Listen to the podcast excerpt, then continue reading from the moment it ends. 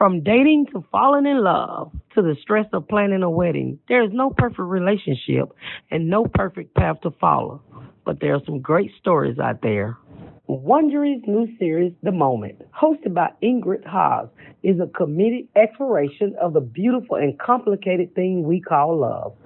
Through the lens of some epic real life love stories, Ingrid will look for answers to the questions that keep us up at night. Will I ever find someone? How will I know when I found the right person? And how the hell does anyone get to happily ever after anyway?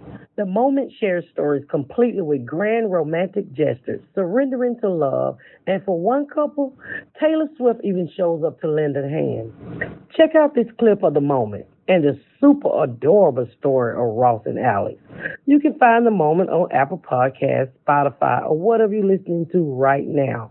There's also a link in the episode notes. Alex Goldschmidt had just gone on a really bad date in New York City. It was sort of one of those nights where I was just like, all right, this is it. Like, it's either happening or it's not happening. This wasn't the first time. Dating in your 20s can feel like a parade of awkward, confusing moments, and tonight wasn't any different. It was just not happening with this guy.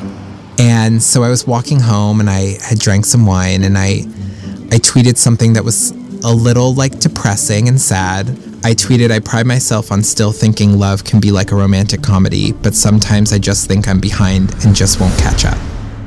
I mean, I had let's like when we're talking about red wine, like I had had some red wine. Okay. I was in my feelings at that moment.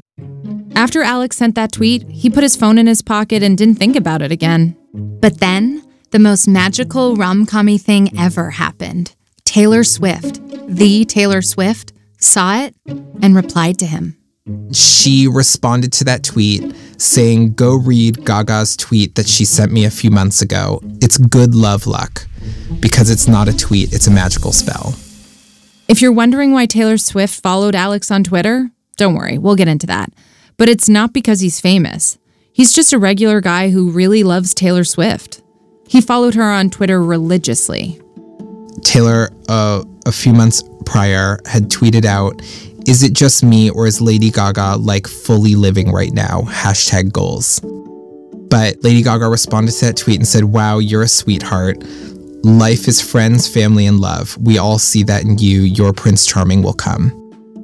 It was a spell that had brought Taylor good luck, and now she was passing it on. And she told me, You're going to find someone you can't believe exists, and they'll feel the exact same way about you. I'm serious. For whatever reason, tonight's trash fire of a bad date was a turning point for Alex, and Taylor Swift's advice was exactly what he needed to hear. I had that aha moment of like, you know what? I'm done. I'm done. I'm done craving love like this. Let me just wait until love finds me. And it was his Twitter exchange with Taylor that finally brought this all home for Alex. One of the biggest stars on the planet, who I look up to and adore, sees it because she randomly followed me on Twitter. What is the likelihood that this would happen? Like this th- this all seems like fate or or or like something bigger happening. I woke up the next morning and I was just like, cool. I'm gonna focus on my career. I'm gonna focus on loving where I live. I'm gonna focus on loving every day of my life. I'm just gonna focus on like being happy. It will come when it's meant to come.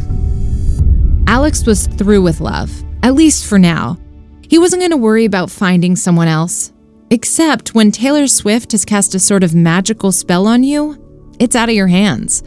Your true love is bound to come along.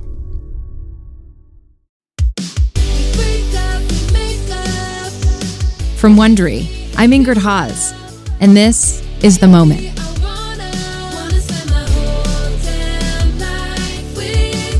This is episode one, the Taylor Swift of it all.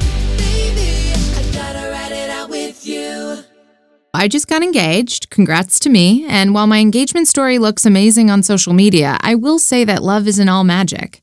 In fact, the relationships that work in my life have used almost zero witchcraft at all. And believe me, I'm into witchcraft. I mean, I've done it all. I've put crystals all over my body, praying for the one to come. So I'm coming from a real place. I'm down with magic.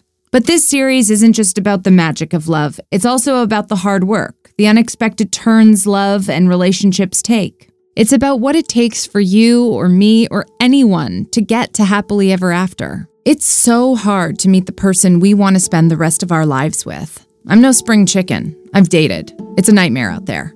It took me four failed relationships and approximately 1,000 awful internet dates. And then, once you find them, you're in a constant state of angst, wondering if they feel the same way about you, if you made the right choice, if we both want the same things. And that feeling doesn't always go away once you're in a relationship. Like the afternoon my fiance proposed was magical. It was by a waterfall on the other side of the planet in New Zealand. The pictures are stunning. But what they don't show you is the meltdown I had the day before, where I refused to leave my bed because I was convinced he was never going to ask me to marry him. The only witness was a stranger my fiance handed his camera to. She realized what was happening around the same time I did and kept shouting, Oh my god, oh my god. But she got the shot, and I have that video forever. So if you're listening, thank you. Why do we feel the need to hike out to waterfalls in the world's most beautiful places just to ask someone a question? And what's the right way to show someone how much we love them? Does it even matter? And in the case of Alex Goldschmidt, there was some magic. Taylor Swift gave him hope. And then eventually, one of her songs would inspire his marriage proposal. In true Taylor fashion, it was bigger and better than he could have ever imagined. So many people came up to me and were just like, you, you ruined proposals for everyone. they were like, how am I supposed to propose now? And I was like, hmm, sorry. That's a lie. He's not sorry at all. But before Alex could put a ring on it, he'd have to find his person. And even with billions of people in the world, that can feel impossible. That was just a preview of the moment. To hear the rest of the story, subscribe now on Apple Podcasts, Spotify, or wherever you're listening to this right now.